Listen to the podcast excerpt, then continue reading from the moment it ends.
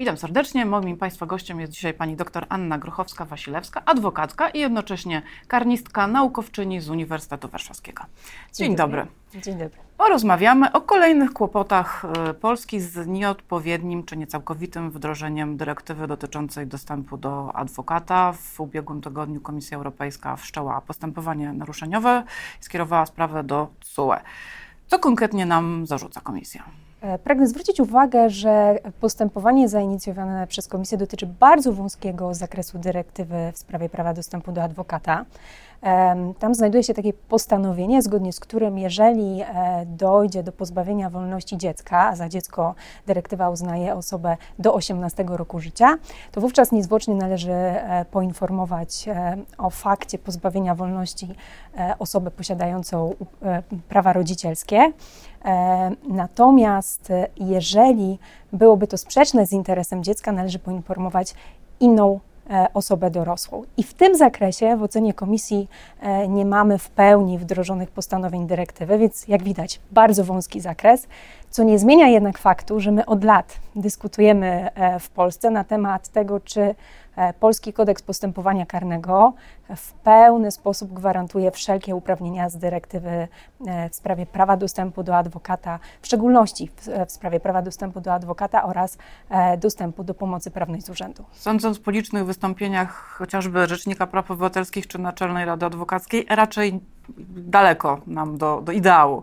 Dokładnie tak. W szczególności wątpliwości dotyczą uprawnień osób zatrzymanych. Dyrektywa wprost wskazuje, że e, niezwłocznie po pozbawieniu wolności e, taka osoba powinna mieć e, to prawo dostępu do adwokata, do obrońcy jeszcze przed pierwszym przesłuchaniem. Natomiast u nas w praktyce to tak nie wygląda. Zazwyczaj jest tak, że jak mamy telefon o 6-7 rano, to możemy się spodziewać tego, że, że doszło do zatrzymania, ewentualnie w, tym, w tej lepszej sytuacji do jakiegoś przeszukania, ale w przypadku zatrzymania wówczas zazwyczaj ta osoba, która jest świadkiem tego zatrzymania, jest domownikiem, kontaktuje się z nami, e, prosi o to, żeby podjąć działania. My wówczas wiemy, że doszło do zatrzymania, mamy możliwość e, wykonania tego telefonu, skontaktowania się z właściwym organem oraz ustalenia właśnie, kiedy dojdzie do e, przesłuchania, dzięki czemu możemy w tym przesłuchaniu wziąć udział. Natomiast problem pojawia się w sytuacji, jeżeli do zatrzymania doszło w innych okolicznościach. Ktoś jest sam. Tak? Ktoś jest sam,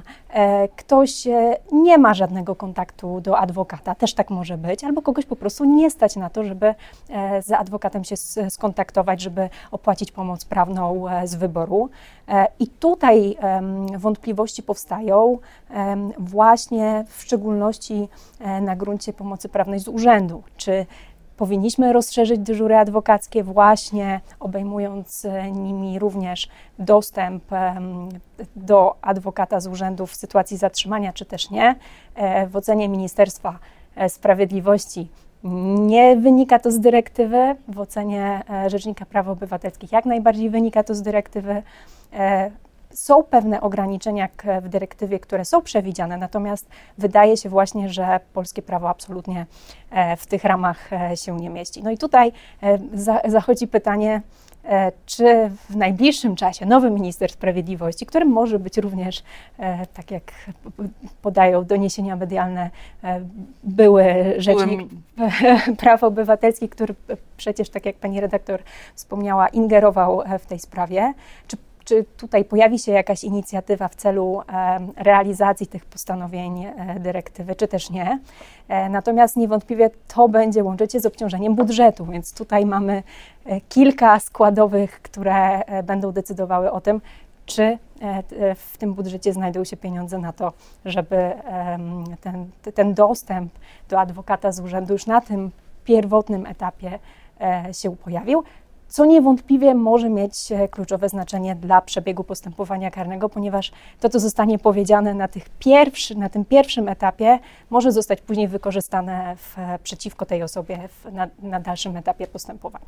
A proszę mi powiedzieć, dlaczego Komisja Europejska y, akurat przyczepiła się, mówiąc kolokwialnie, do tego do niewdrożenia tej części dyrektywy dotyczącej e, dzieci czy nieletnich, a nie widzi tej całej reszty problemu? Powiem tak, to wynika już z poprzednich działań komisji, ponieważ już od 2021 roku komisja zwracała nie tylko nam, również innym krajom na to, że w tym wąskim aspekcie, widać, że ten aspekt jest kluczowy e, z perspektywy Komisji Europejskiej, ten, ten, właśnie ten problem e, nieletnich i, ich dostępu e, i gwarancji procesowych.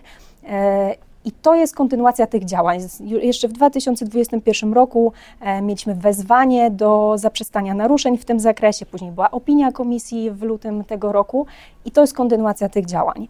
E, póki co też e, pan rzecznik w przeszłości e, również do komisji zwrócił się właśnie z, z tą sygnalizacją, że u nas nie wszystkie przepisy tych dyrektyw obrończych, ponieważ jest ich więcej, e, są realizowane, ale póki co komisja podjęła decyzję, żeby w tym zakresie skierować sprawę do, do, do CUE. Innymi słowy, nie należy uznać, że skoro komisja na to zwróciła uwagę, to z całą resztą jest Absolutnie nie. Możemy się spodziewać Absolutnie kolejnych kroków. Nie, jak najbardziej możemy się spodziewać e, kolejnych kroków w przyszłości. I też pragnę zwrócić uwagę, że również z orzecznictwa Europejskiego Trybunału Praw Człowieka wynika tak zwana doktryna Saldus, że już od samego początku ten dostęp do adwokata powinien zostać zapewniony, e, więc to nie jest tak, że tylko e, organy unijne zwracały na to uwagę, ale również Europejski Trybunał Praw Człowieka, więc też może być tak, że kolejne naruszenia zostaną stwierdzane właśnie w, w, sprawach przeciwko Polsce w tym zakresie. A jak my, jeśli chodzi o dostęp do adwokata, jak my wypadamy na, na tle innych krajów Unii? E, wszystko zależy oczywiście od kraju, natomiast e, u nas ten dostęp do adwokata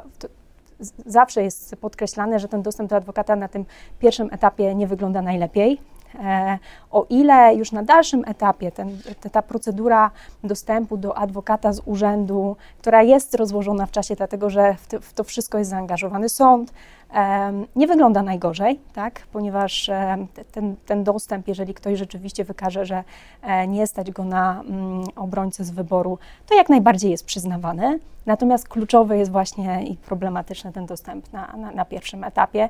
I tutaj e, wszystkie mm, możliwe organy, w tym właśnie też e, i organy adwokatury podejmują działania, żeby, e, żeby ten dostęp e, został rozszerzony. Ja tak od lat, jak przyglądam się działaniom Ministerstwa Sprawiedliwości i jakby wyjaśnieniom, dlaczego na coś się nie zgadzają, mam wrażenie, że mm, chyba nie, nie, potrafią dobrze postrzegać roli adwokata. Im się wydaje, że to wszystko chodzi o to, żeby adwokatom nabijać kabzę, mówiąc, mówiąc brzydko. Nie rozumiem, że to chodzi o zagwarantowanie nie. praw i wolności obywatelskiej, bo przecież to samo mieliśmy ze stawkami e, za urzędówki. Ministerstwo uważało, że absolutnie muszą być niższe niż, niż z wyboru, bo, bo czemu mają być takie same? No. Do, dokładnie tak, a to wpływa oczywiście na jakość e, obrony z urzędu, mimo że dana osoba w ogóle nie powinna odczuć prawda, różnic pomiędzy obroną z urzędu a obroną z wyboru, jeżeli korzysta z pomocy obrońcy z urzędu.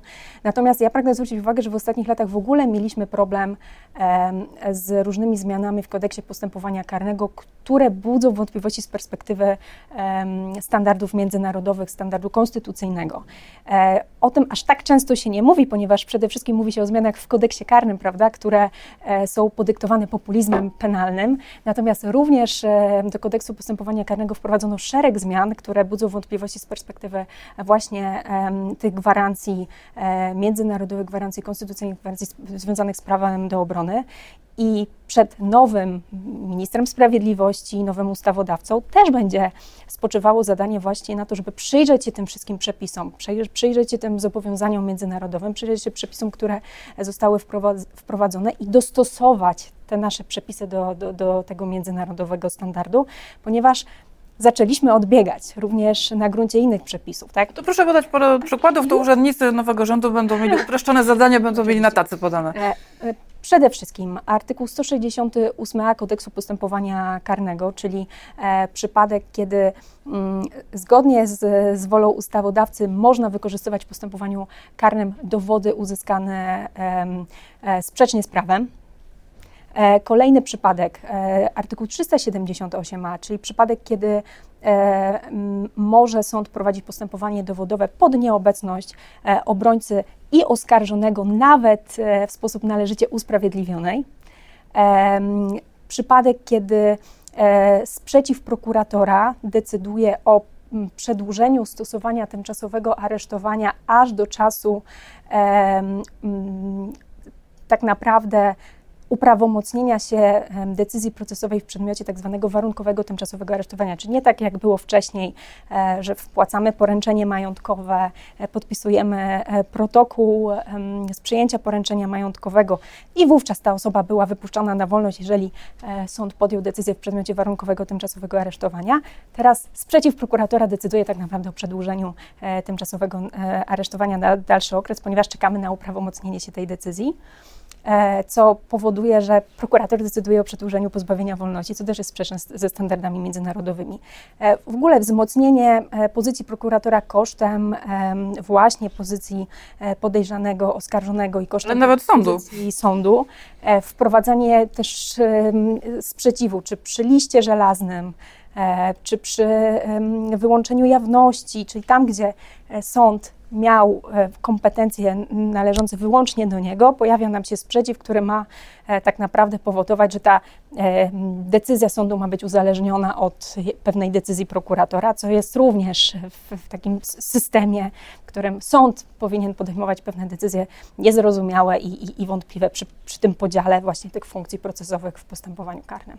No, w ostatnim czasie weszła potężna reforma prawa karnego. No, była dosyć długo przygotowywana, chociaż jakby te wszystkie mhm. opinie krytyczne, które pojawiły się w trakcie pracy, niespecjalnie wpłynęły na ostateczny kształt, e, odsunięta w czasie, jak wiemy. Myśli Pani, że odkręcanie, odkręcanie tych zmian powinno nastąpić szybko, czy może lepiej zostawić sobie więcej czasu i to wszystko przemyśleć? Powiem tak. E, ja osobiście uważam, że nie, e, jakby przygotowywanie nowej reformy nie powinno wyglądać tak jak w ostatnich latach czyli w zaciszu gabinetu, tylko y, ponownie powinniśmy e, Komisję mieć komisję kodyfikacyjną prawa karnego, która usiądzie i gruntownie zastanowi się nad zmianą każdego przepisu i z zakresu kodeksu karnego, i z zakresu kodeksu postępowania karnego. E, Kodeks karny wykonawczy też by się przydało. Kodeks karny wykonawczy, okazji... w którym mamy również chociażby ograniczenia dotyczące kontaktu e, z rodziną, kontaktu z adwokatem, które zostały też niedawno wprowadzone, też budzą wątpliwości, więc naprawdę jest potrzebna, e, potrzeba gruntownej reformy, ale to powinno zostać poprzedzone e, konsultacjami z najwybitniejszymi ekspertami w kraju, po to, żeby stworzyć e, taki, takie prawo, które będzie dla wszystkich odpowiednie i będzie właśnie wypełniało te standardy. I wówczas można się również zastanowić o właśnie na temat wykonania, zakresu wykonania dyrektyw i tego, w jakim zakresie powinniśmy wprowadzić odpowiednie zmiany, już nawiązując do, do, do naszego pierwotnego tematu. Na, na koniec pytanie już niezwiązane z, z tematem naszej rozmowy, ale Państwo nie widzą, ale ja widzę, pani, nasza, nasz gość spodziewa się dziecka pierwszego. E, w ostatnim tygodniu mm, na posiedzeniu Sejmu wielkie kontrowersje wywołała posłanka, która przyszła do pracy z dzieckiem. E, internauci krytykowali, że co jak co, ale posłanka stać na, e, na, na, na wynajęcie niani. Czy pani będzie przychodziła do pracy z dzieckiem? Jak będzie taka potrzeba? Jeżeli będzie taka potrzeba, to, to na pewno większość tych komentarzy była szokująca, ale powiem szczerze, że mnie zawsze w takich przypadkach szokują komentarze ze strony innych kobiet. E, ja też, ponieważ, to już za wiele tak, się nie tak, spodziewam. Ponieważ uważam, że w szczególności w tych kwestiach kobiecych powinniśmy być solidarne, powinniśmy się wspierać. I są kobiety, które chcą e, kontynuować karierę zawodową jednocześnie, łącząc to e, z wychowywaniem dzieci. Jeżeli zajdzie taka konieczność, żeby wziąć dziecko do pracy ja nie widzę w, w, tym żadnego problemu i akceptujmy to. I są Czy w kobiety... Pani miejscu pracy nie byłaby to e, problemem, jak Pani sądzi? Myślę, że w kancelarii raczej nie. W, z, z, uczelnią pewnie by trzeba było się zastanowić. Tam też rządzą Natomiast... mężczyźni.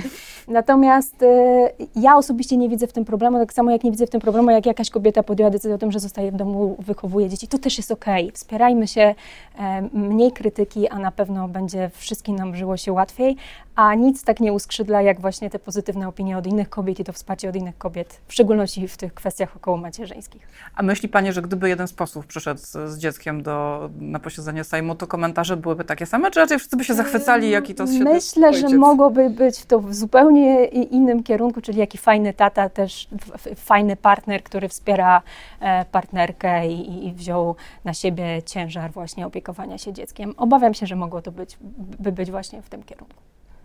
Dziękuję bardzo. Moim i Państwa gościem była pani doktor Anna Grochowska-Wasilewska, adwokatka, yy, naukowczyni z Uniwersytetu Warszawskiego. Dziękuję pięknie. Dziękuję.